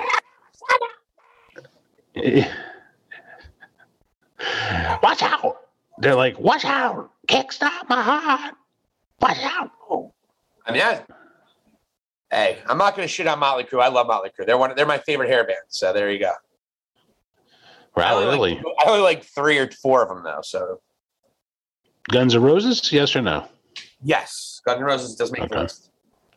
Even though I will say I like Motley Crue as human beings a lot more than the Guns N' Roses folk. Hmm. Axl Rose is kind of a douche, but I digress. So Karrion Kross gets his. Sorry, I do it again. Damian Priest gets his title. Good Yes. match. Sure, you're happy about that. And then he wound up challenging, coming out, interrupting Bobby Lashley. And then there was a mixed tag. I, I don't want to talk about Raw. Um, Tag team titles, as everyone thought, that opened the show. And the very popular RK Bros won the match, just like we, what did we say, two months ago, three months ago that was going to happen? Yeah, we're like they're gonna be they're gonna be the ones to beat AJ and Omos. And then Randy Orton took a weird time off for no reason. I don't know what the hell happened there. Yeah. He comes back and then pick up right where he left off. He has nice facial hair, and RK Bro is now the tag team t- champions. Riddle already a U.S. champion and a tag team champion already, having a very good run, and successful run at the main roster. Yeah. They're digging him for sure. I digress. I, by the way, I take that back. Uh, Edge Seth Rollins was probably the best match of the night. Okay. Edge came You out like the with Bru- Gangrel, which everyone like the loved. I didn't think it was that big. Yeah, like I like they make a you know here they're making references to the Brood, and you know correct me if I'm wrong, but like the Brood wasn't really that big of a deal. No, Like and they make it like legendary, like their entrance. Oh my god, that entrance! oh I was like, dude, I didn't. I thought it was goofy. Man, he's not a Yeah. vampire. Who's a fucking vampire? Come on, man. yeah, seriously. Gangrel, that whole character was about ten years too late, maybe five years. Yeah. A vampire, really? Yeah. And he, and he douses that, that and, and Edge is doing black bloodbath. I mean, uh, so I don't know what Seth Rollins does from here, though. It was a good match. Edge wins with did the executioner. It's his. Uh, well, he hit him with a spear. No, I think he hit him with a spear too to win the match. Or he didn't? Okay. Yes, he hit him with a spear. Uh, had a really good finisher. A really good. It's the executioner. I don't know if you've ever seen it. It's kind of like a instead of a leg, you use your arms, a sharpshooter. So you turn the guy over like a lawnmower. He's faced like that. Yeah. He's face down, but you, instead of you being behind him and in with your legs, he's in front of you with your arms. Okay. Really good finisher. I love that hold. I absolutely friggin' love it. It looks and it looks badass too. Okay. Cool. Yeah, I like Edge. I like what's going on with them, but I don't know what the whole nostalgic act is with uh, the freaking Brood years, I man. didn't get that either. I thought that was weird. Yeah, overrated. and now let's get to the pièce de resistance. There's a couple other matches we're not going to get into, but let's get into.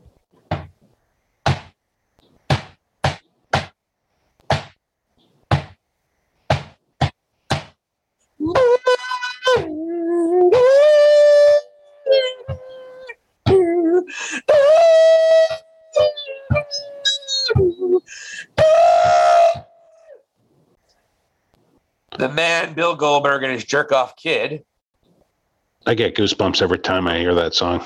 both in the and I, the match was goofy and stupid as you may appear. Bill Goldberg did almost kill Bobby Lashley, and these these all happened. By the way, um, Bill Goldberg did hit a spear. Um, Wow. so did Bobby Lashley. But the match turned on a dime when MVP seemingly with the opposite hand he should be swinging with hit Goldberg in the leg with what seems to be a not the most dangerous cane in the world. After that, Goldberg sold it as if he was run over by a truck, and his leg was just run over. Lashley worked on the leg a little bit. Then the referee stopped the match. That's your finish. So Goldberg is such a pussy. He gets tapped in the leg with a Nick Kane and he can't go on. So anyone wants to say how tough Goldberg is, they could suck it. Guy's a pussy. Yeah, he's not really that tough. But the highlight of the match was when his jerk off kid jumped on top of Bobby Lashley and Bobby Lashley threw him in the hurt lock and knocked him out. That's great. It was great. Um, I mean, that makes it worth the pay per view right there. I actually popped, and by the way, the crowd popped for it. Great. They should. it's just I mean, of really, why are you pushing Goldberg? Nobody likes him anymore. right? He Exactly. does get Like, ratings though. oh. They got a ratings bump with him though. You have to admit that.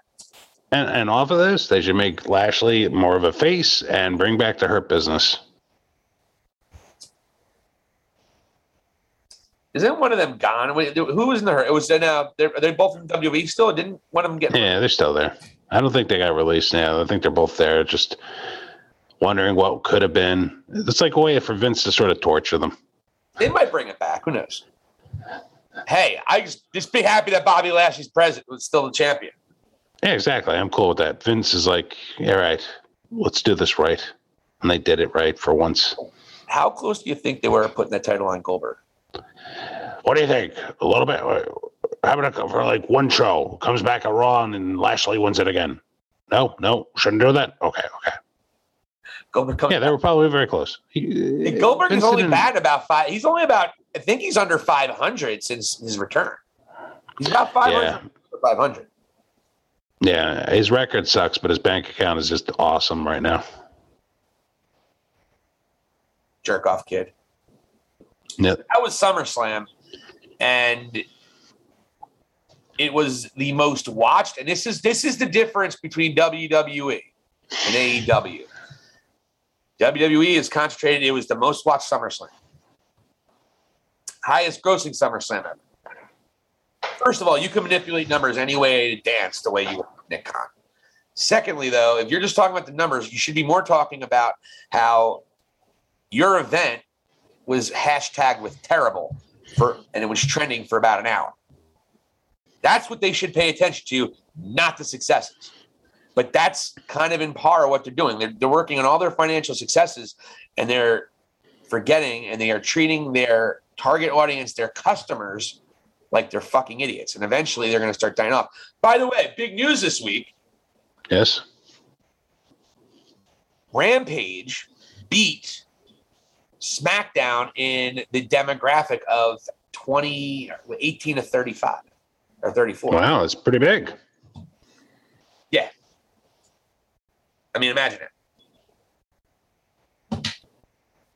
So it's not a big deal because SmackDown had about, I think, eight more, 800,000 more viewers. But the door, they're coming. They're, the, the gap is a lot closer than it was, folks. I mean, it did help to have CM Punk return. I mean, it's a huge night, but uh, let's see what happens uh, moving forward with it. That's something to keep an eye on. So, what do you think is going to happen with Brock Lesnar? Are you looking forward to the promo with Paul Heyman? What is your thoughts on what Paul Heyman's going to say? You know, I think it's going to create some doubt. Like, um, you know, like Brock might play it off with Heyman, where it's like Roman's going to question whether or not like Paul Heyman's there, and I can even see the Usos like being a little bit like distrusting and trying to feed Roman with, "Hey, Us, Us, he ain't one of us, Us."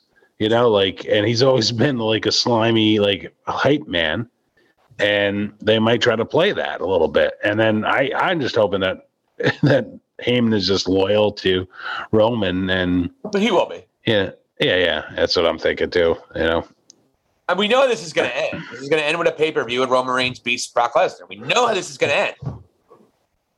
yeah, it's going to happen. Yeah. I mean, they should put Brock on Raw, really. And what did we get? I think we both got every single match right, with the exception of Rhea Ripley. And I got the other women's match wrong, the Alexa Bliss, whatever. Don't talk about that. How's your record against me? I forget. We are now. I am down four going into all out. So I need at least Ah. to get a two bagger this time around. But we might have the same picks. That's the problem. You can have the same exact picks. as I know, I know. And you were actually up by three, so it's like an actual seven match swing. This is like an entire pay per view. I'm spotting you almost. Well, that's the way you can look at it. I, I look at it like I had a very good beginning to the year. You had a better, very good middle, and now it's time for the end, and we'll see what happens. Wow. Everything's three acts, my friend. I gotta be. I gotta be within one or two going into November, though. I have to close the, the, the gap to match. But hey, look, we can pick completely different. I don't think we're going to pick a lot different on All Out. All Out looks a little predictable, to be honest, even though it's an exciting card. Yeah, yeah, it's going to be a good match, good matches and stuff. But yeah, we should be able to. I would assume that will probably be within one match of each other. You know. I don't. I can't think of one match we're going to get different. Okay. I really can't. The only one that might be questionable was Jericho MJF. I might go MJF and you might go Jericho. That's the only one that we might have different. Besides Right, that, I'm Moxie's beating Shibata. Britt Baker's beating Statlander. Kenny's beating Cage. The Bucks are beating Mhm. whoever they beat. And CM Punk's beating Darby Allin. Who do you think's going to be? Is it going to be Penta and uh, Fénix, or is it going to be uh, Jungle Boy and uh, Dino Douche? I pray to Christ. I mean, why would you have that match again? Are you WWE? So I'm Yeah, hoping. I know. And so I'm, I'm pretty sure it's going to be the Lucha Brothers. I cannot see them beating the Lucha Brothers ever. Can you see that being a legitimate win? I don't know, and it's I, see. To me, it, it ties into the whole uh, Andrade thing. Do they win because of him? Perhaps Or do they lose because Pac wasn't there to back them up? that might be the thing too. Yep. So there's that. So I think we both have the assumption Andrade is going to eventually take and the, and the. Yeah. I, and I, Alex Abrahantes will still be part of that package too. He needs. It just needs to be him, Andrade, and Penta and Fénix. You're not a Chavo fan, or that dude right, or that other guy? They can get rid of those two guys, and and you put Alex Abrahantes there with them, and it that would be magic. And having him be the mouthpiece and the arrogant mouthpiece for them, that would be great. Yeah, Chavo just got his job because it's Chavo. Yeah. Better than Vickie. Excuse me. Chavo's been boring as fuck too. Anyone can do his job. Hmm. Whatever. We're good. Yeah. So, any other thoughts we got going into after SummerSlam? So WWE kind of chills out a little bit overall. There's no other storylines that I'm even sinking my teeth into other than Roman Reigns. Did you see Karrion Kross's uh, new uh, outfit? This is his new gear. Yes, by the way, uh, Kross is his name. He's just going to go by Kross, and he's now the newest member of Demolition. Congratulations. It looked like Smash, Crush, and now Kross. yeah, it looked like Demolition meets the Sultan. Yeah, it was a different color. Yeah, it was. I don't. Well, now let's talk about since we're done with SummerSlam, and good job bringing up Karrion Kross. Mhm. Smart ass. Thank you. Karrion Kross loses to Samoa Joe on NXT Takeover this past weekend, and Karrion Kross got the old okay. Let's see the reaction of the guy leaving because he's going to WWE main roster, Yep. and the crowd did not respond. I think the way it was intended. There was not a it was not a love fest. They were chanting goodbye, and you could tell Kross wanted like that cheer that I gave you my blood. He doesn't deserve it. He doesn't deserve it. So he gets kind of laughed off. They sing the na na na goodbye song. Conversely, Adam Cole loses his two out of three falls match to Kyle O'Reilly, and there is no fanfare whatsoever. He is carried off by two referees. And that might be the last time you see Adam Cole on WWE television.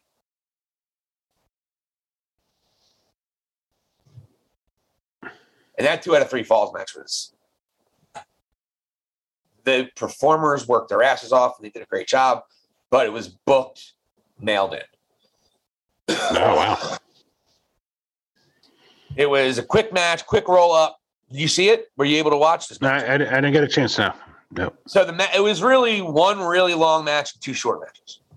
Oh, okay, I got you. First match was a Kyle O'Reilly roll up, I think he got him in the old Owen Hart pin, not really a roll up, but you know what I mean. A good, a good, Yeah. a good, interesting pin, but way too early. Secondly, was it a street fight, which was where the bulk of it was good, good, solid match. Adam Cole wins that one, obviously. I mean, do you ever see a two? I mean, I've, you might have seen one my entire Yeah. life. It was good two out of three. Come on. So after that, they lower the cage down. They fight. They brawl a little bit. A couple of finishers. Then Adam Cole busts out the handcuffs, and they were big enough where Kyle O'Reilly. I guess he has a leg lock submission that I was unaware of. The heel hook. Yeah, he put Cole in the heel hook, and and Cole tapped. And I'm not exaggerating, and that's why he didn't give him that moment. That's why I think this happened. He tapped within like two seconds. He did not sell it. He did not try to make a moment. He said, "Ah, done." And that happens often when a wrestler is not happy when he's leaving. Yeah. And if you had any other time, just by body language alone, the fact that Adam Cole tapped out in that match that quickly to end his career, he just wanted it over. Yeah. Symbolic. Oh, you got me. It was like that. It was like, oh, oh. it was just like that. He sold it for two seconds. Yeah, yeah. Yeah, he's gone. And again, no fanfare. So I thought, what is your opinion on giving Adam Cole no fanfare and Karrion Kross's fanfare turning out to be just a joke? Well, yeah, you know what it is. They're not going to give him the moment because he didn't re-sign with the company. It's not like when Sami Zayn went against uh, Nakamura and wrestled his ass off, and then he, they knew he was going to go to the uh, main roster for like you know from that point forward. So Sami had his moment. Here, Karrion Kross, he's being promoted. He's going up, and he's trying to act like, "Hey, I was a dominant champ." But truth be told, I don't think really people care about him too much unless Scarlett's there with him. I got to be honest with you. I don't think people cared about him anyway. I think you, you being an NXT fan, but Yeah. overall, uh, I mean, he, that guy, to quote the great Roman Reigns, that guy never moved, moved the needle at all. Yeah, I mean, I think uh like more people were into Balor in that feud. They were hoping Balor would win, and you know, Balor put him over. You know, it's a it's a big dude that you know Vince usually is frothing at the mouth for Balor's that kind of guy. Balor's a little guy though, man. He ain't gonna be being event in WrestleMania anytime. Yeah, yeah, but you know, you hear Balor's putting over Kross, this you know menacing type dude that Vince tends to love. yep. And then here he had a great. Here's take say what you will. Kross had a great entrance going into NXT, and then it was probably one of the best things about his his his matches, really. And what is what do they do at, at the main level? They're like, oh, this thing sucks. Let's change it. Let's put him into like a Sultan mask and, and make him one uh, uh, honorary member of uh, of Demolition. It doesn't make any sense. Like, why wouldn't you want this incredible looking blonde woman who's his wife to come out there and this is almost like paganistic, sa- satanic thing going on? And it gives it some sort of appeal. This is just garbage. And, and it's not going to go well. No. no. Oh, he's a big guy. Oh, he's a big guy in the main roster. Ooh. Yeah. Fucking And you know guy. the, the and, and the other thing is too part of the reason that they don't give a shit about him is like he came up to Raw and he got jobbed to Jeff Hardy. I've heard that there's been times where they've chanted Jeff Hardy's name. Then I've also heard that like on the main roster when he comes out, there's been chance of "We want Scarlett." I will say this. It's funny you say that. They said we want Hardy after the match. They were chanting. That was one. That that was one of the chants. Yeah. Yeah, see, so now that has- he did not gain the respect of the NXT universe. And again, it's WWE and it's Vince McMahon and whoever making these decisions, not knowing what the audience wants. And now someone's going to start giving them something that they want. And they, oh my God. I, I mean, it's just, they're so oblivious to this other, if they really don't watch themselves. I'm telling you, within five years, USA is pissed off. They're not going to give them the same money. Fox isn't going to give them the same money. WWE made, made a lot of ton of money the last year, year and a half. Let's see where they're at in five years. Kind of money they make. yeah, without let me, let me preface this without a significant philosophical change in how they book their shows. Right. That's where we're at in the world of professional wrestling today, folks. Impaler Yes, sir. seems like it's tale of two organizations right now. It is, man. It uh, you see one's rising from the ashes like a phoenix, and uh, I would say that the other one is starting to uh, pummel down the great dark abyss of mediocrity. I'm no, dude. It's not mediocrity. They've been mediocre for 20 years. It's an abyss of mediocrity. It's even worse.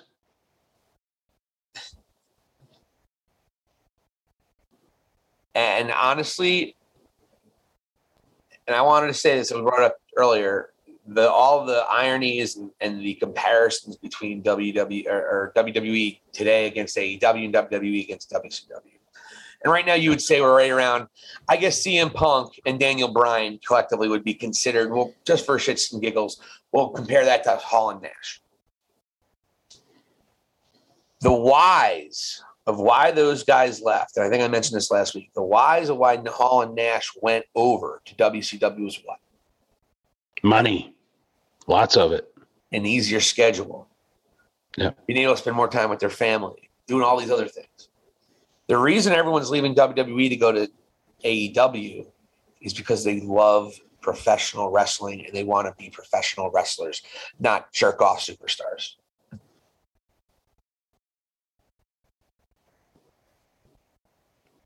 It's definitely part of it.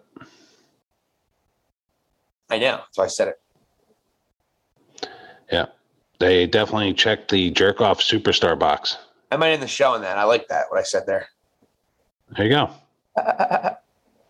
so, Impaler, what else do we got going on? Anything else that you want to get off your chest, or should we end it there? I don't know. I can edit whatever the fuck I want. I'm wearing a hot rod shirt. It's true. You're just a loose cannon right now. Uh, yeah, man, we're good to go. I'd say we touched all bases, and it's uh, it's late here or early here on a Friday morning. Well, it's never too early to bust your ass and go out there and work. Hard work is one of the five values, as you know, Impaler. You know the five values? Um, Hard work, Eat. honesty, kindness, gratitude, and of course, love. saltiness. That's you, my friend. Oh, it's true. I could be salty. Just like that, like a French fry. Hell yeah. So, all right, folks, thank you so much for listening to High Spots and Cheap Pops. We'll check you guys check out tomorrow when I'll be back with another take and a review of SmackDown and AEW Rampage. We'll see you guys next time for the Impaler. This is Silicon Steve Valley. This is the High Spots and Cheap Pops Wrestling Radio Network. I'll talk to you guys soon.